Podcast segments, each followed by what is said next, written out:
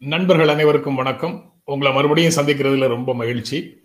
இன்று இந்த நிகழ்ச்சியில என்னோடு உரையாட இருப்பவர் மார்க்சிஸ்ட் கம்யூனிஸ்ட் கட்சியின் இரா சிந்தன் அவர்கள். வணக்கம் வணக்கம் சிந்தன். வணக்கம் சார். இன்று காலையில நான் படித்த சில செய்திகளை உங்களோட பகிர்ந்து கொள்ளலாம் அப்படின்னு நினைக்கிறேன்.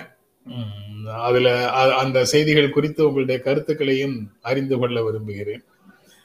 வாரிசு அரசியலை ஒழிக்கும் தேர்தல் இது. அப்படின்னு நேற்று முதலமைச்சர் பிரச்சாரத்தின் போது சொல்லியிருக்கிறாரு. திமுக மத்தியிலேயும் மாநிலத்திலேயும் ஆட்சியில் இருந்த போது தமிழ்நாட்டிற்காக எதுவும் செய்யல. தமிழ்நாட்டினுடைய முக்கியமான பிரச்சனைகள் எதுவும் தீர்வு காணாமல் அப்படியே இருந்தது.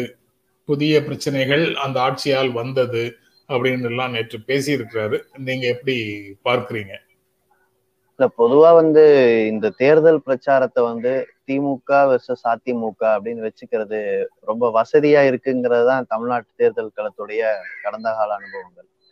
ஆஹ் அதுக்கு ஒரு நோக்கம் என்னன்னா ஆஹ் மாநில உரிமைகள் பறிக்கப்படும் போது மாநிலத்துக்குன்னு தனியாக உரிமைகள் இருக்குன்னு பேசிட்டு இருந்த கட்சிகள் ஆஹ் அதை காப்பாற்ற முடியாத சூழல் வந்த பிறகு அதை வந்து ஒரு ரெண்டு கட்சிக்கு இடையிலான லாவணியாக மாத்திடுறாங்க. ஆனா உண்மை அது இல்லை. எல்லாருக்குமே தெரியும். அது ஒரு அரசியல் களத்துக்கு ஒரு சுவாரஸ்யமான வாதமா அது இருக்கலாம். இந்த கட்சி ஆட்சிக்கு வருது அந்த கட்சி ஆட்சிக்கு வருது. உண்மையில மாநிலத்தை ஆள்றதுக்கு தான் நம்ம போராடுறோம். மத்தியில் ஒரு ஆட்சி தொடர்ந்து நடந்துகிட்டு இருக்கு. இந்த ரெண்டு ஆட்சியுமே இந்த குடிமக்கள் மீது தாக்கம் செலுத்திக்கிட்டு இருக்கு. அதனால இது ஒன்னை விட்டுட்டு இன்னொன்னு பேசுறதுங்கிற ஒரு அந்த கண்கட்டு வித்தையை வந்து இன்னைக்கு முதலமைச்சர் முயற்சி பண்றாரு. அது ச- அது அது சரியானதும் இல்ல அது உதவியும் செய்யாது அப்படிங்கறதுதான் இந்த புனிதமான சட்டசபையில திராவிட முன்னேற்ற கழக உறுப்பினர்கள் அராஜகம் செய்தார்கள். சபாநாயகர் இருக்கையில் அமர்ந்தார்கள். அவர் அவர்கள் ஆட்சிக்கு வந்தால் இது போன்ற நிகழ்வுகளே அரங்கேறும் அப்படிங்கிற பிரச்சாரத்தையும் அவர் முன்வைக்கிறார். இல்ல இந்த சட்டசபையில நிறைய விஷயங்கள் நடந்திருக்கு. எனக்கு கவலை வந்து யாரு சபாநாயகர் இருக்கையில அமர்ந்தாங்க இல்லைங்கிறதெல்லாம் அது அன்னைக்கு நடந்த பிரச்சனை என்ன நம்ம எல்லாருக்குமே தெரியுது எல்லா தவறுகளும் விசாரணைக்குட்பட்டது. அன்னைக்கே மக்கள் எல்லாத்தையுமே பார்த்துக்கிட்டு இருந்தாங்க. அதனால முதலமைச்சர் சொல்றதுங்கிறது அப்பட்டமான பொய். ஆஹ் இங்க பிரச்சனை வந்து சட்டமன்றம் எப்படி நடக்குதுங்கிறது தான். சட்டமன்றம் நடக்குதா இல்லையாங்கிறது தான். சட்டமன்றத்துக்குள்ள எப்படிப்பட்ட பிரதிநிதிகள் அனுப்புறோங்கிறது தான். அது மதிக்கப்படுதாங்கிறது தான். நீங்க வேளாண் சட்டங்களை வந்து சட்டமன்றத்தை மீறி ஒரு மத்திய ஆட்சியை நிறைவேற்றிட்டு போகும்போது அதை கேள்வி கூட கேட்காத ஒரு அரசாங்கம் இது போல புனிதம் பத்தி எல்லாம் பேசுறது வந்து முதல்ல புனிதம்னா என்ன? எதுக்காக இந்த புனிதங்கள்? மக்கள் தான் பு- பாதுகா மக்களுடைய உரிமைகள் தான் அங்க மதிக்கத்தக்கவை. அது கூட புனிதம்னு சொல்ல மாட்டேன். மதிக்கத்தக்கவை. அது வளர்ந்துகிட்டே இருக்கணும். அது மேம்படுத்தப்பட்டுக்கிட்டே இருக்கணும். ஆஹ் நமக்கு அதான் நம்ம ஒரு கெடு வாய்ப்பு. அரசியல் களத்துல இது விவாத பொருளே ஆகாம நபர் சார்ந்ததாக அதை சுருக்கணுங்கிறது தான் இன்னைக்கு எல்லாரோட நோக்கமாவும் இருக்கு. நபர் சார்ந்ததாக எல்லா விஷயங்களையும் சுருக்குவது அப்படிங்கிறது தான் இன்று நோக்கமாக இருக்குன்னு சொல்றீங்க. வாரிசு அரசியல் பற்றி முதலமைச்சர் பேசுவதும் அதே போலதானா? வாரிசு அரசியல்ங்கிறது அப்படின்னு மக்கள் நினைச்சாங்கன்னா நான் போட்டியிடுவது வாரிசு அரசியல்னு மக்கள் நினைச்சாங்கன்னா என்னை மக்கள் தோற்கடிக்கட்டும் அப்படின்னு உதயநிதி சொல்றாரு. ஸ்டாலின் பேசும்போதும் திரும்ப சொல்றாரு. பதினாறு வயதுல உறுப்பினரான எம்எல்ஏ ஆன மேயரான உள் உள்ளாட்சித்துறை அமைச்சரான அதுக்கப்புறம் துணை முதல்வரான இப்போது முதல்வர் ஆவதற்கான வாய்ப்பு கோரி நிற்கிறேன் அப்படின்னு அவரும் சொல்றாரு. இந்த இரண்டையுமே வந்து எப்படி பார்க்கறீங்க? அதான் ஒரு கட்சியில இப்போ ஒரு வாரிசு அரசியலுக்கு ஒரே அதே கட்சியில வரக்கூடாதுன்னு சொன்னா என்ன ஆயிடும்னா அப்பா அந்த கட்சியில இருந்தாருன்னா கண்டிப்பா மகன் வந்து எதிர்கட்சியிலயோ இதுலதான் இருக்கணும்னு வந்துடும் அப்ப நம்ம அப்படி பார்க்க முடியாது. பிரச்சனை வந்து வாரிசு அரசியல்ங்கிறது பதவிக்கு ஆஹ் கொண்டு வருவதற்காகவே வாரிசுகளை முன்னிறுத்துவது அப்படிங்கிறது தான் அதனால வந்து இந்த பிரச்சனையில ரெண்டு விஷயம். ஒண்ணு வந்து இது திமுகவுக்குள் வாரிசு அரசியல் இருக்குதாங்கிறது ஒரு விவாதம். ஆனா அது இப்போதைய விவாதமான்னு கேட்டா அது கிடையாது. ஏன்னா இந்த தேர்தல் களம் ரொம்ப குறுக குறுகிய வாய்ப்புகளை தான் மக்களுக்கு கொடுக்குது. அதுல மிக முக்கியமான சூழல்ங்கிறது வந்து மாநிலத்துடைய உரிமைகளும் மாநிலத்தில் இருக்கக்கூடிய மக்கள் நல்வாழ்வையும் பாதுகாப்பதற்கு ஒரு இந்த மாநில இறையாண்மையை முன்னெடுக்கக்கூடிய ஒரு அரசியல் சூழலை உருவாக்க வேண்டியிருக்கு. அதுதான் இன்னைக்கு பிரதானம். அதனால வந்து இந்த வாரிசு அரசியலை முடிவுக்கு கொண்டு வருவான் இந்த மாதிரியான வாரங்களை எல்லாம் முன்வைக்கும் போது அந்த கோல் போஸ்டை மாத்தி வைக்கிறது மூலமா கேம்ல ஜெயிக்கலாங்கிறத மட்டும்தான் நான் பாக்குறேன் இப்போ ஓபிஎஸ் அவருடைய மகன் அரசியலுக்கு வந்தாலும் சரி வேற யாருமே மகன்கிற காரணத்தினால அரசியலுக்கு வந்தாலும் சரி அந்த வெறும் அந்த ஒற்றை காரணம் மட்டும் போதாதுங்கிறது நம்ம எல்லாருக்குமே தெரியும். ஆனா அதே சமயம் குடும்பங்கள் ஒரு குறிப்பிட்ட அரசியலை தொடர்ந்து பின்பற்றி தானும் தன் முன்னார் முன்னோரை போலவே அந்த அரசியலை தொடர்ந்து பின்பற்றி வருவதுங்கிறது ஆரோக்கியமானது. ஆனா இது ரெண்டுல எதை பாக்குறோம்ங்கிறது வந்து நீங்க சொன்ன மாதிரி மக்களும் முடிவு பண்ணுவாங்க. ஒரு குறிப்பிட்ட கால சூழலும் முடிவு பண்ணும். இன்னைக்கு நடக்கிறது தான் நிதர்சனம் இன்னைக்கு நடக்கிறதே தான் காலகாலத்துக்கு நடக்கும்னு இல்லை. அந்த கால சூழல் தமிழக அரசியல்ல வரும்போது அதை பேசி அதை பத்தி பேசலாம். அது நான் சொல்லல. உதயநிதி சொன்னதை நான் திரும்ப இங்க மேற்கோளாக உங்ககிட்ட பகிர்ந்து கொண்டேன். கால சூழல் தான் தீர்மானிக்கணும் அப்படின்னு நீங்க சொல்றீங்க. அதாவது ஒருவேளை வந்து வாரிசு அரசியல்ங்கிறது ஜனநாயகத்துக்கு எதிரான ஒன்றாக இருந்தால் கூட அது எல்லா காலங்கள்லயும் இதே முதன்மையான தன்மையோடு இருக்குமா அப்படிங்கிறத அந்த கால அரசியல் முதன்மையான பிரச்சனைகள் தான் தீர்மானிக்கணும் அப்படின்னு நீங்க சொல்றதாக நான் புரிந்து கொள்கிறேன். தமிழகத்தை ஆள ஒரு ஒரு முறை வாய்ப்பு தாருங்கள் அப்படின்னு மு க ஸ்டாலின் சொல்றாரு. அவர் வந்து எதிர்கட்சி அது எதிர்கட்சின்னா அவருக்கு எதிராக இருக்கக்கூடிய கட்சி. ஆளும் கட்சியை வந்து விமர்சனம் செய்வதை வந்து வேறு விதமாக விமர்சனம் செய்யல. திமுக ஆட்சிக்கு வந்தால் ஊழல் புரிந்தவர் கைது செய்யப்படுவார்கள். ஊழல் புரிந்தவர்கள் மீது விசாரணை நடத்தப்படும் அப்படிங்கிற மாதிரியான லீகல் டேர்ம்ஸ்ல மட்டும்தான் அவர் பேசுறாரு. எப்படி பார்க்கறீங்க அத? இல்ல இது வந்து ஒரு ஒரு பிரச்சாரத்துல ஒரு மேடையில பேசுனது. வாய்ப்பு கொடுங்க அப்படின்னு அவர் கேட்கறதுக்கு எல்லா உரிமையும் இருக்கு. ஆனா மீண்டும் சொல்ல வேண்டியிருக்கு ஒரு சட்டமன்றம் தான் ஆளுது. தனி நபர்கள் இல்ல. ஆஹ் அப்ப சட்டமன்றமாக அவர் ஏற்கனவே ஆண்ட ஆண்ட மன்றத்தில் அமைச்சரவையில அவர் தொடர்ந்து செயல்பட்டு இருக்காரு மீண்டும் அவர் அந்த வாய்ப்பை கேட்டு மக்கள்கிட்ட வரார். இன்னைக்கு இருக்கிற அரசியல் சூழல்ல ஊழல்ங்கிறது ஒரு பிரதானமான பிரச்சனைன்னு சொன்னா அது அதுக்கான தண்டனை தர முடியும். ஆனா முழுக்க இதை ஒழிக்க முடியுமா அப்படின்னு கேட்டீங்கன்னா அதுக்கு ஒரு நீண்ட போராட்டம் தேவை. அதையும் சேர்த்து முன்னெடுப்பேங்கிற வாக்குறுதி அவர் கொடுத்திருக்காரு. ஸோ அந்த வாக்குறுதியை நிறைவேற்றக்கூடிய ஒரு ஒரு முழுமையான ஒரு சட்டமன்றம் தேவை. சட்டமன்றம் தேர்ந்தெடுக்கப்படும் போது ஆளுங்கட்சியாகவும் எதிர்கட்சியாகவும் இந்த பொறுப்புணர்ந்து செயல்படுற கட்சிகள் மூலமாக ஒரு நீண்ட பயணத்தை நம்ம முன்னெடுக்க முடியும். ஸோ அதனாலதான் இந்த அணி வெற்றி பெறணும்னு ஒட்டுமொத்தமாவே நாங்க மக்கள்கிட்ட முன்வைக்கிறோம். அதனால இது சரியான கோரிக்கை. நாங்களும் அந்த கோரிக்கையோட இணைஞ்சுதான் இந்த அரசியல் பயணத்துல இந்த தேர்தல் களத்துல இருக்கும். அப்படியா? தேர்தல் களத்துல நீங்களும் இருக்கீங்கன்னு சொல்றீங்க. ஆனா நாங்க பாக்குற தேர்தல் களத்துல வந்து நீங்க சொல்ற சட்டமன்றத்துக்கான தேர்தல் நடக்கிற மாதிரியே தெரியலையே. மன்னர்களை மன்னர்களை தேர்வு செய்யற தேர்தல் மாதிரி இல்ல இருக்கு. முதல்வர் வேட்பாளர்கள் நிறைய பேர் இருக்காங்க. அதுதான். அது வந்து ஒரு சுலபமான வாதம் தானே. ஏன்னா மக்கள் கிட்ட நீங்க வந்து எல்லாவற்றையும் சொல்லி ஒரு குறுகிய காலத்துல இதுக்கெல்லாம் வாக்களிங்கன்னு சொல்றதை விடவும் நபர் சார்ந்து பேசுவதும் அந்த நபர் தான் இந்த கொள்கையை பிரதிநிதித்துவப்படுத்துறாங்கன்னு பேசுறதும் ரொம்ப காலமாவே தமிழக அரசியல்ல இருந்துகிட்டு இருக்கு. அது மாறணுங்கிறது வந்து ஒரு பேராசை அந்த ஆசை சரியானதுதான் ஆனா அது இன்னைக்கு நடக்காது. இன்னைக்கு இருக்கிற காலத்துல ஒரு குறுகிய வாய்ப்புகள் தான் நம்ம முன்னால இருக்கு. அதுல முக்கியமானது வந்து இந்த சட்டமன்றத்தின் ஆளுங்கட்சி மட்டுமல்ல எதிர்கட்சி உட்பட தேர்ந்தெடுக்க வேண்டிய அந்த எதிர்கட்சியும் ஆளுங்கட்சியும் இந்த மாநிலத்தின் மீது அக்கறை செலுத்தக்கூடியவர்களாக இருப்பதை பாதுகாக்க வேண்டிய கடமை மக்களுக்கு இருக்கு. அதனால இந்த களம் நீங்க சொன்ன மாதிரி எல்லாருக்கும் எல்லாருக்கும் நாம வந்து எதையும் விமர்சனம் இல்லாம பார்க்க வேண்டாம். விமர்சிக்கிற விமர்சன பூர்வமா பாக்குற மக்கள் தான் நமக்கு தேவை. ஆனா அதே சமயம் இந்த களத்தில் இருக்கிற வாய்ப்புகள்ல சிறந்த வாய்ப்புங்கிறது மதசார்பற்ற முற்போக்கு கூட்டணி தான். அதை நம்ம சொல்லிதான் திமுக ஆட்சிக்கு வந்தால் மக்களின் செல்வங்கள் சூறையாடப்படும் அப்படின்னு பிரச்சார கூட்டத்துல டிடிவி தினகரன் பேசியதாக ஒரு செய்தி. நீங்க மதச்சார்பற்ற முற்போக்கு கூட்டணி தான் களத்துல இருப்பதிலேயே சிறந்த அணி அப்படின்னு நீங்க சொல்றீங்க. ஆனா அந்த அணி ஆட்சிக்கு வந்தால் மக்களின் செல்வங்கள் சூறையாடப்படும் அப்படின்னு தினகரன் பேசுறாரு. இதுக்கு எப்படி பாக்குறீங்க? இல்ல மக்களுடைய செல்வங்கள் ரெண்டு வகைப்பட்டது. ஒண்ணு வந்து தனிப்பட்ட சொத்து நாம சேர்க்கிறது. அது வந்து காலகாலமாக சூறையாடப்பட்டுட்டே தான் இருக்கு. அது ஒரு கட்சியால் அல்ல. அது அமைப்பு முறையின் காரணமாக. இன்னைக்கு நேத்து நிலம் வச்சிருந்தவங்க இன்னைக்கு நிலம் இல்லாம வெளியேற்றப்படுறாங்க. தொழில் நடத்திட்டு இருந்தவங்க தொழில் நடத்த முடியாம முடங்கி போய் ஆஹ் தற்கொலை செஞ்சுக்கிறாங்க அல்லது தொழிலாளியாக மாறுறாங்க. தொழிலாளர்களுக்கு நிரந்தர வேலைங்கிறது இல்லை. இது எல்லாமே வந்து ஒட்டுமொத்த அமைப்பு முறையை கேள்வி கேட்கிறவங்க பேசுறதுக்கான நியாயம். தினகரன் அப்படி ஒன்றும் அமைப்பு முறையை கேள்வி கேட்ட மாதிரி நான் பார்க்கல.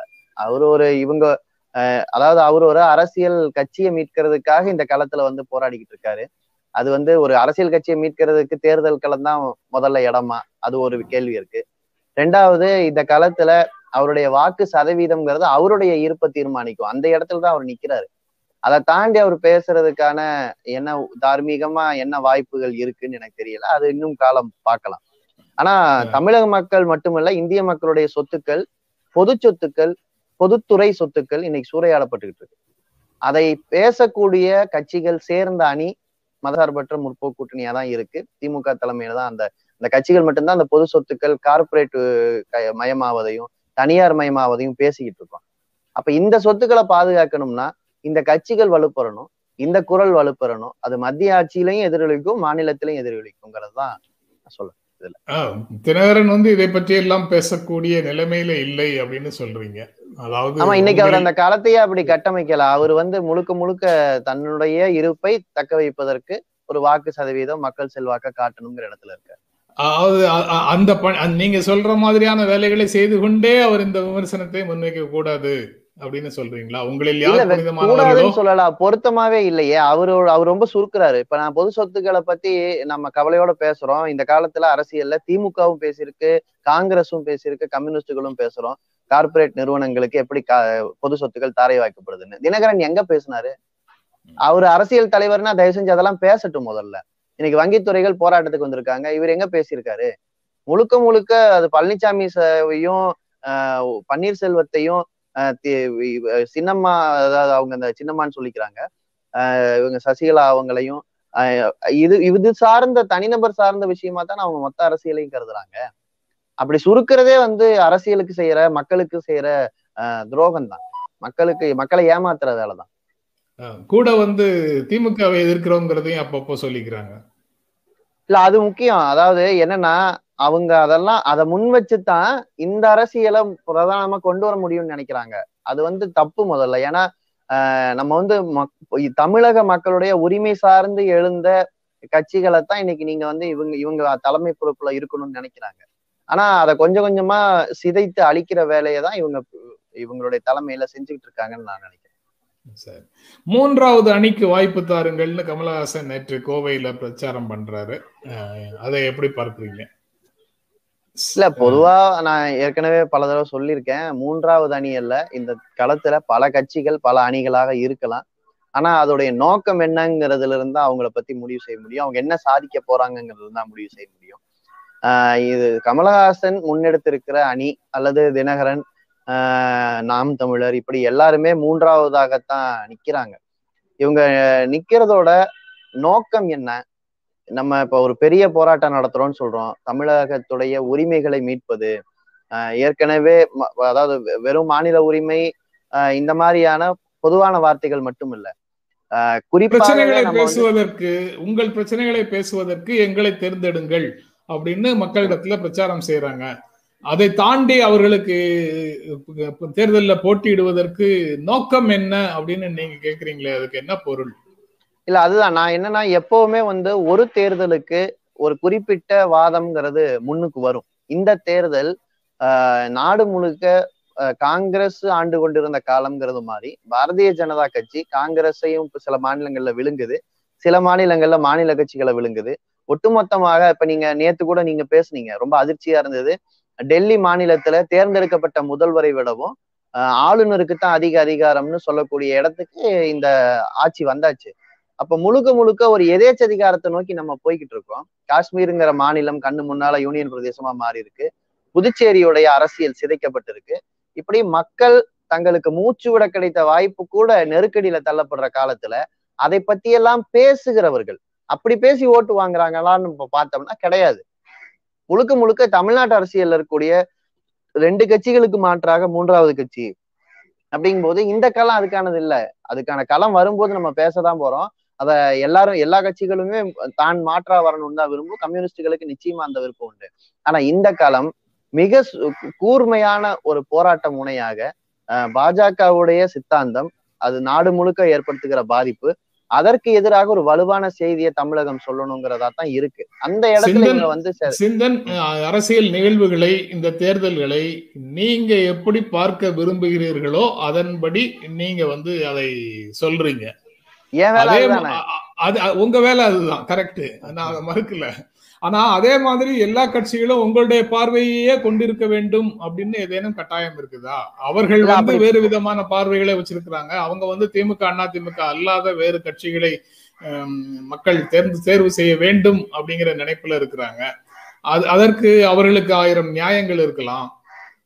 இல்ல அந்த நியாயத்தை தான் நான் கேள்விக்குள்ளாக்குறேன். இது என்னோட கடமைன்னு நினைக்கிறேன். ஏன்னா இந்த காலகட்டத்துல இதை மட்டும் பேசாமல் மற்ற அனைத்தையும் பேசுவதன் மூலமாக இவங்க வந்து அரசியலை இந்த கட்சிகளுக்குள்ளான ஒரு போட்டியா மட்டும் சுருக்க நினைக்கிறாங்க. மூன்றாவதாக நீங்க ஒரு சக்தியா வரணும்னு சொன்னா நீங்க இந்த நாட்டின் அரசாட்சியை பற்றி கவலைப்பட்டுத்தான் ஆகணும். அப்படி இல்லைன்னா இந்த கேள்விகளை எதிர்கொள்ளுங்க. நான் சொல்றேன் இப்ப நீங்க வந்து வாக்கு சதவீதத்தை பிரிக்கிறதன் மூலமா பீகார்ல நடந்த மாதிரி ஒரு சூழலை தமிழ்நாட்டுல நடத்த மாட்டீங்கிறதுக்கு என்ன நிச்சயம் இருக்கு? மமதாவுக்கும் பாரதிய ஜனதா கட்சிக்கும் நடக்கக்கூடிய அந்த தேர்தல் தேர்தலுக்கு தேர்தல்ல நீங்களும் காங்கிரசும் மூன்றாவதாக நிற்பதுக்கு என்ன பொருள் அதுதான் பிரச்சனை. மூணாவது நம்பர் போடுறதுக்கு ஏன்னா இப்ப நாங்க த- ம- வ- வங்கத்தை இல்ல, இல்ல. ஆண்டு ஆண்- ஆஹ் ஆண்டவர்கள் நாங்க ஏற்கனவே. ஆண்டிருக்கோம் முப்பத்தைந்து ஆண்டுகள் ஆண்டு ஒரு வரலாற்று சாதனையும் செஞ்சிருக்கிறோம் முப்பத்தைந்து. ஆண்டு ஆண்ட ஒரு கட்சிக்கு ஒரு பத்து பதினஞ்சு வருஷம் ஆன்டி இன்கம்பன்சி இருக்காது அப்படின்னு நம்ம பார்க்க முடியாது சோ அந்த களம் முற்றிலும் வேறானது நான் அங்கேயும் சொல்றேன். அங்க தேர்தல்கள்ல தேர்தல்கள்ல போட்டியிடக்கூடிய கட்சிகள் முப்பது முப்பத்தைந்து ஆண்டுகள் ஆண்ட கட்சிகளாகத்தான் இருக்கணும்னு ஏதேனும் கட்டாயம் இருக்குதா? இல்ல, இல்ல, கட்சிகள் வரவே மூன்று வர வரணும் வரணும். நான் என்ன சொல்றேன்? இந்த வாதத்தை முன்வைங்கன்ற இப்ப பெங்கால்ல நான் வந்து ரெண்டு அணியா இருக்கணுமா பத்து அணியா இருக்கணுமாங்கிறது கேள்வியே இல்லை. எத்தனை வேணா இருக்கலாம். ஆனா எது விவாத பொருளோ இன்றைக்கு எது மைய மண்டபத்துக்கு வந்திருக்கிற விஷயமோ அதைத்தான் பேசணும். இப்போ மேற்கு வங்கத்துல திரிணாமுல் காங்கிரஸை மட்டும் வீழ்த்தினா போதும். யாருக்கு வேணா ஓட்டு போடுங்கன்னு காங்க கம்யூனிஸ்ட் கட்சி சொல்லல. திரிணாமுல் காங்கிரஸை விமர்சிக்கிறோம் அதனுடைய பிரச்சனைகளை விமர்சிக்கிறோம். அது எப்படி வந்து வகுப்புவாத அரசியலுக்கு தூபம் போட்டுச்சுன்னு சொல்றோம். பாஜகவையும் சேர்த்து அந்த கட்சி விமர்சிக்கணுங்கிறத அழுத்தமே இடதுசாரிகள் தான் கொடுக்குறோம். சரி ஒரே சொல் நீங்க சொல்றீங்க அதே அளவுகோல இங்க வந்து கமலஹாசன் வேறு விதமாக அப்ளை பண்றாரு. ஆளும் கட்சி அதுதான் விஷப்பாம்பு. போன்றது அப்படின்னு சொல்றாரு. எதிர்க்கட்சி ஆபத்தானது அப்படின்னு சொல்றாரு. அவருடைய பார்வையில அந்த அதற்கான முன்னுரிமையை முதன்மை முதன்மைத்துவத்தை கொடுக்கிறாரு. இல்லைங்க இப்ப நான் தமிழ் தமிழகத்துடைய மாநில உரிமைகள் சார்ந்து இந்த வாதத்தை கட்டமைக்கிறாரா? அல்லது திமுக அதிமுகங்கிற இரண்டு கட்சி சார்ந்து கட்டமைக்கிறாரா? இல்ல என்ன என்ன என்ன போன்றவர்களுக்கு இருக்கக்கூடிய சாதாரண சந்தேகம். ரெண்டாயிரத்தி பதினாறுக்கும் ரெண்டாயிரத்தி இருபத்தி ஒண்ணுக்கும் என்ன வித்தியாசம்? அன்று இதே திமுக நிச்சயமா திமுகவை வித்தியாசம். நிராகரியுங்கள் அப்படின்னு சொன்னீங்க. ரெண்டாயிரத்தி பதினாலுல பாரதிய ஜனதா கட்சி ஆட்சிக்கு வந்துருச்சு மத்தியில. அவர்களுடைய ஸ்டெப்ஸ் எல்லாமே வந்து இப்போது நீங்கள் சொல்லும் திசையில தான் அப்போதும் வந்து கொண்டு இருந்தது அவர்கள் அதிமுகவோட கூட்டணியில இல்லை என்பதை தவிர வேறு எந்த சூழல் மாற்றமும் இப்போது தெரியல. அதாவது இன்னும் இன்னும் கொஞ்சம் அவர்களுடைய நடவடிக்கைகள் தீவிரமாக உள்ள வந்திருக்குது. நீங்க சொல்லும் அளவுகோல்ல பிற நாடுகள் வந்து எலக்டோரல் ஆட்டோக்ரஸின்னு சொல்லும் திசையில ரொம்ப தூரம் நகர்ந்து வந்திருக்கிறாங்க. இல்ல இதை நான் தெளிவாக்க வேண்டியது கடமைன்னு நினைக்கிறேன். ஏன்னா இப்ப நீங்க மக்கள் கூட்டணின்னு மார்க்சிஸ்ட் கம்யூனிஸ்ட் கட்சி உட்பட ஏற்படுத்தும் போது இருந்த சூழலுக்கும் இன்றைய சூழலுக்கும் நீங்க சொன்ன அந்த சின்ன வேறுபாடு பாரதிய ஜனதா கட்சி அதிமுகவை பின்னிருந்து இயக்கி அந்த கட்சியவே தன்னுடைய சவாரி குதிரையாக மாற்றுவதுங்கிறது ஆஹ் சின்ன வேறுபாடு இல்ல. ஒண்ணு. ஆஹ் ரெண்டாவது ஆஹ் மக்கள் நல கூட்டணி போல ஒரு அமைப்பை ஏற்படுத்த வேண்டிய தேவை அல்லது திமுக அதிமுக இல்லாத சூழலை ஏற்படுத்தணுங்கிற தேவை இன்னைக்கும் இருக்கு. ஆனா அதை முன்வைத்து நடத்தின போராட்டத்துல ஒரு ரிசல்ட் கிடைச்சதையும் நம்ம பாக்குறோம் அந்த இரண்டு கட்சிகளும் என்ன வாக்கு சதவீதம் வாங்கினாங்க? மக்கள் நல கூட்டணியால என்ன வாக்கு சதவீதம் வாங்க முடிஞ்சது? அது ஏற்படுத்த விளைவுகள் காரணமா யார் ஆட்சிக்கு வந்தாங்கங்கிறதையும் நாங்க வந்து சேர்ந்துதான் பரிசீலனை பண்றோம். இப்ப வந்திருக்கிற ஆபத்துங்கிறது இந்த எலக்டோரல் ஆட்டோகிரசின்னு சொல்ற அளவுக்கு இந்த நாட்டுடைய நிலைமை மாறி இருக்கும்போது அது விவாத பொருளாக ஆகாத அதை ஆக்க விரும்பாத ஒரு மாநில கட்சி மூன்றாவது அணின்னு தன்னை சொல்லும் போது இந்த கேள்வி வரத்தான் செய்யும். அதை யார் யார் யாருக்கு எவ்வளவு ஓட்டுகள் கிடைச்சது அப்படிங்கிறது தான் அரசியல் நிலைப்பாடுகளுக்கு ஆதாரமாக இருக்கணுமா? அடிப்படையாக இருக்கணுமா? இல்ல அதாவது நான் எதுக்காக சொன்னேன்னா அப்படி ஒரு களம் இருந்து அந்த களத்திலிருந்து சில அனுபவங்கள் கிடைச்சிருக்குங்கிறதுக்காக சொன்னேன். வாக்கு சதவீதம் மட்டுமல்ல வாக்கு சதவீதமும் கவனிக்கப்படணும். இந்த வாக்கு சதவீதங்கள் இணையும் போதுதான் ஒரு அணி அமையுது. இப்ப நீங்க இன்னைக்கு இருக்கிற தேர்தல் முறையும் சேர்த்து தானே விவாதிக்கணும். அதையாவது இந்த மூன்றாவது அணிகள் பேசுறாங்களான்னு பார்த்தா அதையும் பேசலாம். அதுதான் பிரச்சனை. நீங்க இந்த அமைப்புக்குள்ள இருந்துட்டு தமிழர் ஆளணும்னு சொல்லும்போது நமக்கு வந்து யோசனையா தான் இருக்கு. ஏன்னா தமிழ்நாடுங்கிறது பல்வேறு மொழி சார்ந்த மக்கள் வாழ்றாங்க. பெரும்பகுதியாக தமிழர்கள் இருக்கோம். ஆனா அனைவரும் இணைந்து ஒரு சட்டமன்றத்தை உருவாக்குறோம். முதலமைச்சர் மட்டும் தமிழரா இருந்தா போதுன்றாங்க. இங்க வந்து அது அதனால என்ன பண்ண முடியும்? அப்ப ஒண்ணு முதலமைச்சருக்கு கூடுதல் அதிகாரமோ அல்லது இந்த அமைச்சர் அவை பத்தின ஒரு புரிதலோ இருந்தா அப்படி ஒரு வாதமே வராது. மக்கள் முன்னால வைக்கலாம். எப்படி வேணா வைக்கலாம்னு நினைக்கிறாங்க. நான் கேட்கறது இந்த அற இந்த ஜனநாயகத்தை கேள்விக்குள்ளாக்கி இருக்கீங்களா இங்க இப்ப இருக்கக்கூடிய பெடரல் சிஸ்டத்துல இருக்கக்கூடிய பலவீனங்களை கேள்விக்குள்ளாக்கி இருக்கீங்களா அதையெல்லாம் கேட்டுட்டு எப்படியெல்லாம் வந்து மொழி சார்ந்து அனைத்து சிறுபான்மையும் பாதிக்கப்படுறாங்கன்னு சொல்லிட்டு இந்த சிஸ்டத்துக்குள்ள என்ன ஆல்டர்னேட்டிவ்னு பேசுறத பத்தியே இல்ல. இந்த சிஸ்டத்தையே தப்பா முன்வைக்கிறாங்க. அதுதான் வந்து கவலையா இருக்கு. மிக நீண்ட ஒரு விவாதத்துக்கான அடித்தளமாக இருக்குது. அதோட நிறுத்திக்கிறாங்க இப்போ. நீட் தேர்வு ரத்து பூரண மதுவிலக்கு மீண்டும் சட்ட மேலவை என்பதையெல்லாம் வாக்குறுதிகளாக காங்கிரஸ் கட்சி தன்னுடைய தேர்தல் அறிக்கையில கொடுத்திருக்குது. பூரண மதுவிலக்கு மீண்டும் சட்ட மேலவை நீட் தேர்வு ரத்து. மூன்று விஷயங்களை இந்த நாளிதழ் வந்து தலைப்புல சேர்த்திருக்கிறாங்க. எப்படி பார்க்கறீங்க அத? நான் கூடுதலா காங்கிரஸுடைய தேர்தல் அறிக்கையில சாதி பிரச்சனைகள் ஆணவ படுகொலைகள் பத்தி அவங்க குறிப்பிட்டிருக்கிறத கவனிச்சாங்க ரொம்ப கவனித்து சொல்ல வேண்டிய அளவுக்கு நல்ல முறையில அதை முன் வச்சிருக்காங்க. ஆஹ் ஆணவ படுகொலைகளை தடுப்பதும் மட்டுமல்ல சாதி மாறி திருமணம் செய்கிறவர்களை ஊக்கப்படுத்துகிற விதத்துல அதுக்கான உதவித்தொகை கொடுத்து பாதுகாக்கணுங்கிறது உட்பட வந்து சொல்லியிருக்காங்க. இது மிக முக்கியமானது. இந்த மாற்றம் காங்கிரஸ் கட்சிக்குள்ள இருப்பது வந்து வரவேற்கத்தக்கது.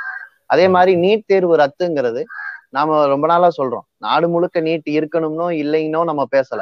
தமிழகத்திற்கு நீட் வேண்டுமா வேண்டாமா? தமிழக அரசு மருத்துவக் கல்லூரிகள்ல நீட் வேண்டுமா வேண்டாமாங்கிறதான் விவாதம்.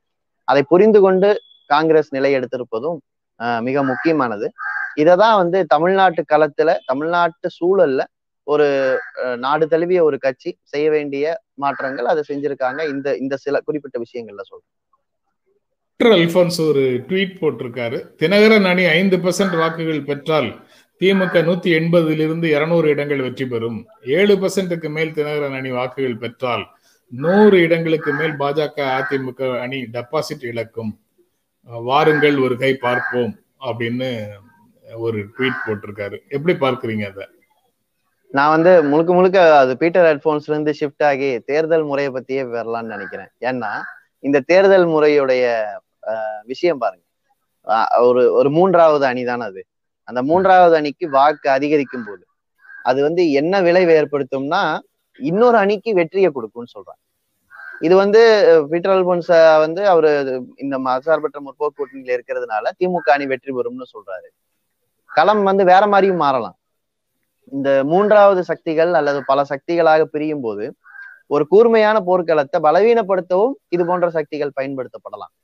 இந்த ஆபத்தும் அதுக்குள்ள இருக்கு. ஆனா அதே சமயம் அதை தாண்டி ஒரு கட்டத்துக்கு வந்துட்டோங்கிற ஒரு அஹ், ஒரு உற்சாகம் இவரோட பதிவுல தெரியுது. அதாவது நாங்க வந்து மக்கள் கிட்ட நிரூபிட்டோம் இந்த அணிதான் இதை இது வாக்கு செதறாமல் இந்த அணியுடைய ஆதரவாளர்கள் வாக்களிப்பார்கள். ஆனா எதிர்க்கட்சி எதிர் அணிங்கிறது அதிமுக அணிங்கிறது வாக்கு சிதறும் என்கிற நம்பிக்கையில அவர் பதிவு பண்ணியிருக்கிறத நான் பாக்குறேன் என்னை பொறுத்த வரைக்கும் அந்த நம்பிக்கை இப்ப வேண்டாம். இன்னொரு பத்து பதினஞ்சு நாள் கழிச்சு கூட களத்தை தயார்படுத்தி விட்டு நம்ம அந்த நம்பிக்கைக்கு போலாம் முகக்கவசம் அணியாதோருக்கு அபராதம். மாவட்ட ஆட்சியர்களுக்கு தலைமை தலைமைச் செயலாளர் மீண்டும் அறிவுறுத்தல் அப்படின்னு செய்தி இருக்கு. பிரச்சார கூட்டங்களிலும் முகக்கவசம் கட்டாயம் அப்படின்னு சொல்றாங்க. இன்று இந்தியாவில் பரவி வரும் பெருந்தொற்று குறித்து விவாதிப்பதற்காக பிரதமர் முதலமைச்சர்களோடு இன்று உரையாடுகிறார் அப்படிங்கிறதும் ஒரு செய்தியாக இருக்கு. திரும்பவும் இது போன்ற செய்திகள் முதன்மையான இடத்தை பிடித்து கொண்டு வருகிறதுங்கிறத எப்படி பார்க்கிறீங்க? என்னன்னா கொரோனா இருந்துகிட்டே தான் இருக்கு. செய்திகள் தான் முன்னுக்கு வருது பின்னுக்கு போகுது. அது அது வந்து உண்மையில ஆபத்தான போக்கு. என்னன்னா நீங்க வந்து உங்க தலை மேல ஒரு கத்தி தொங்கிட்டு இருக்கு. இதுக்கு உட்பட்டு தான் நம்ம எல்லா விளையாட்டு விளையாண்டுகிட்டு இருக்கோம் எல்லா வேலையும் செஞ்சுட்டு இருக்கோம். பெருந்தொற்றுல ஒரே ஒரு உயிர் போனாலும் அந்த உயிர் வந்து விலை மதிப்பற்ற உயிர்களை தான் நம்ம இழக்கிறோம். ஏன்னா எழுநூறுக்கும் மேற்பட்ட மருத்துவர்களை இழந்திருக்கிறோம். முன்கள பணியாளர்களை இழந்திருக்கிறோம். இப்ப தடுப்பூசி போட்டுட்டு இருக்கோம் தடுப்பூசி ரொம்ப மெதுவா தான் நகருது. அது மேல நம்பிக்கை இல்லை மக்களுக்கு. அவநம்பிக்கை இருக்கு. இப்படியான ஒரு சூழல்ல நம்ம வந்து தேர்தல் அல்லது எல்லாத்தையும் நார்மலா ப பழையபடி செயல்படுவதுங்கிற முறையில தள்ளி விடும்போது வாய்ப்பு இருக்கிறவங்க பாதுகாப்பான இடத்துக்கு வந்துடுறாங்க பாதுகாப்பாவே இருந்துக்கிறாங்க காலம் முழுக்க. ஒரு மாஸ்க் வாங்கினா நாலு ரூபா செலவாகுது. ஒரு நாளைக்கு நாலு ரூபா செலவு பண்றதுக்கோ அல்லது வேறு விதமான இந்த கை கை கழுவுறது வந்து எல்லா நடவடிக்கைக்கும் தண்ணியில இருந்து பல்வேறு வசதிகள் தேவைப்படுது. இதெல்லாம் செலவு பண்ணும்போது வாய்ப்பு இருக்கிறவங்க தற்காத்துப்பாங்க. ஒட்டுமொத்த சூழலை நம்ம வந்து அவங்க இந்த வாய்ப்பு மறுக்கப்பட்டவர்களை கணக்கில் எடுக்காமயே எல்லா வேலையும் செய்யறோம் இப்ப இந்த கொரோனா மீண்டும் அதிகரிப்பது வந்து முழுக்க முழுக்க ஆஹ் இந்த அரசாங்கத்துடைய அணுகுமுறை காரணமாக ஏற்படுகிறது தான். எண்ணிக்கை அதிகரிக்குதா குறையுதாங்கிறதே பிரச்சனை இல்லை. ஆனா அது ஒரு தடாலடியாக தன்னுடைய நம்முடைய கட்டுப்பாட்டை இழந்து போவது வந்து ஒரு பெரிய பிரச்சனை. ஆஹ் அப்படிதான் அதை பார்க்கணும். ஒரு கவலையான சூழல் தான். எட்டு அமைச்சகங்கள்ல விற்பனைக்கான சொத்துக்களை வந்து லிஸ்ட் எடுத்திருக்கிறாங்க. பட்டியல் போட்டிருக்கிறாங்க. அதாவது நிலையங்கள்ல இருந்து அதாவது விமான நிலையங்கள்ல இருந்து டெலிகாம் டவர்ஸ் வரைக்கும் சாலைகள் எல்லாமே உட்பட பல்வேறு சொத்துக்களை தனியாருக்கு விற்பதற்கு பட்டியல் எடுத்திருக்கிறார்கள் அப்படின்னு ஒரு செய்தி இருக்கு. நித்தி ஆயோக் வந்து நேஷனல் மானிட்டைசேஷன் பைப்லைன் அப்படின்னு ஒரு ப்ரோக்ராமை தயார் செய்து கொண்டிருக்கிறார்கள்னு இந்த செய்தி சொல்லுது. எப்படி பார்க்குறீங்க இதை? அதான் பாஜக ஆட்சி வந்து எப்பவுமே பார்ட்டி வித் டிஃபரன்ஸ் அப்படின்னு சொல்லுவாங்கல்ல தன்னை வந்து. அதாவது அவங்க ஆட்சியில தான் முதல்ல வந்து அரசு துறைகளை விற்பதற்குன்னு ஒரு துறை ஏற்படுத்தினாங்க. டிஸ்இன்வெஸ்ட்மெண்ட்டுக்குன்னு ஒரு துறை. இப்ப என்னடானா எல்லா துறையிலையும் டிஸ்இன்வெஸ்ட்மெண்ட்டுக்குன்னு ஒரு சப்பு ஒரு ஏற்பாடையும் பண்ணியிருக்காங்க. ரொம்ப ஆபத்தான போக்கு. என்ன சிக்கல்னா சொத்துக்களை ஒரு முறை விட்டுவிட்டால் அது ஒரு முறை அதை வந்து மானிட்டைஸ் பண்ணிக்கிட்டா அதுக்கு பிறகு அந்த சொத்து நம்மளை விட்டு போயிடும். அது இல்லாம வந்து அதன் மூலமாக வரக்கூடிய வருமானமும் இழந்து வரியாகத்தான் அதை வந்து மக்கள்கிட்ட அவங்க வசூல் பண்ண போறாங்க. ஸோ முழுக்க முழுக்க சேவை சார்ந்த துறைகள் அத்தனையும் லாபம் சார்ந்ததாக மாறி எல்லா சுமையும் மக்கள் மீது ஏற்றுவதற்கான தொடக்க புள்ளி. இதை விடவே முடியாது. அதான் சொன்னேன் இதெல்லாம் பேசாம என்ன அரசியல் களம்? இதெல்லாம் விவாத பொருள் ஆகாம நம்ம வந்து மக்கள்கிட்ட எதை முன் வச்சு வாக்கு கேட்டு என்ன பிரயோஜனம்? இதெல்லாம் முன் வச்சு வாக்கு கேட்க வேண்டிய காலம் வாக்கு மட்டும் இல்ல மக்களை திரட்ட வேண்டிய காலம் இது. ஒரு தேர்தல் ஒரு சின்ன போராட்டம் அவ்வளவுதான். ஏன்னா இதையெல்லாம் இழந்தா எத்தனை எத்தனை பேரோட இடஒதுக்கீடு வாரிசு உரிமை அந்த வேலை உரிமை அத்தனையும் பறிபோகுமே. நம்ம இந்த கவலையோட பார்த்துட்டு இதையும் சேர்த்து பேசுறதுக்கான களத்தை உருவாக்க வேண்டிய இடத்துல இருக்கும். கஞ்சி குடிப்பதற்கும் இல்லார் அதன் காரணம் என்னதென்று அறிவுமில்லார் அப்படின்னு சொல்வதை போல என்னென்ன பிரச்சனைகளால நம்ம வாழ்க்கையில பல மாற்றங்கள் நடந்துட்டு இருக்குங்கிறதையே தெரியாத அளவுக்கு வேறு பிரச்சனைகள் முன்னிறுத்தப்படுகின்றன. அந்த பலவிதமான பிரச்சாரத்துக்கு பலியாகி உண்மையான பிரச்சனைகளை நாம் மறந்து விடுகிறோம். பேச வேண்டிய இடத்துல பேசாமல் இருக்கிறோம். தனி நபர்களை முன்னிறுத்தி லாவணிக்குள்ள சிக்கிக்கிறோம் அப்படின்னு பல விஷயங்களை நீங்க இன்றைக்கு உங்களுடைய பதில்கள்ல சுட்டி காட்டியிருக்கிறீங்க நிறைவாக என்ன சொல்ல விரும்புறீங்க? இல்ல நிறைவா தான் நீங்க சுருக்கமா சொல்லிட்டீங்க. அந்த கவலை தான் மீண்டும் முன்வைக்க வேண்டியிருக்கு. தேர்தல் களம் அல்லது விவாதம் இது மாதிரி எந்த விவாத களமா இருந்தாலும் அது மையமான மக்கள் பிரச்சனைகளை ஒட்டி இருந்ததுன்னா அதை நோக்கி இழுக்கிறதுக்கு ஒரு கொஞ்சமாவது முயற்சி பண்ணோம்னா ஒரு சிறு துரும்பு வந்து அதாவது ஒரு அந்த சிறு துளிங்கிறது பெருவெல்லமா மாறும். எல்லா இடத்துலயும் இதை செய்வோம். ஏன்னா அதுதான் இன்னைக்கு தேவையானது. எந்த கட்சி ஆட்சிக்கு வருதுங்கிறது இன்னைக்கு ஒரு முக்கியமான கவலையா வந்திருக்கு. ஆனா அதை விட முக்கியம் வந்து என்ன விவாத பொருளாக இருக்குங்கிறது அரசியல்ல. சிவில் நீங்க இந்த செய்திகளே ஒண்ணுல சொல்லி சுட்டி காட்டியிருந்தீங்க ராஜ்நாத் சிங் வந்து நேத்து பேசியிருக்காரு. அடுத்தது வந்து பொது சிவில் சட்டம் கொண்டு வருவோம்னு சொல்லிட்டு. மக்களுடைய சிவில் வாழ்க்கைய அரசியல் களமாக மாற்ற முயற்சி பண்றாங்க. அதெல்லாம் அடுத்தடுத்து ஆபத்தான போக்கா வரப்போகுது. அப்போ நாம வந்து அரசியல் வாழ்க்கையை பத்தி கவலைப்படலன்னா சிவில் வாழ்க்கைக்குள்ள இந்த ஆபத்தான அரசியல் வரும். அதுதான் என்னுடைய கடைசியான எச்சரிக்கை. ரொம்ப நன்றி சிந்தன். இந்த நிகழ்ச்சியில கலந்து கொண்டு உங்களுடைய கருத்துக்களை பகிர்ந்து கொண்டதற்கு எங்கள் நெஞ்சார்ந்த நன்றி. நன்றி சார். மீண்டும் சந்திப்போம். நன்றி வணக்கம்.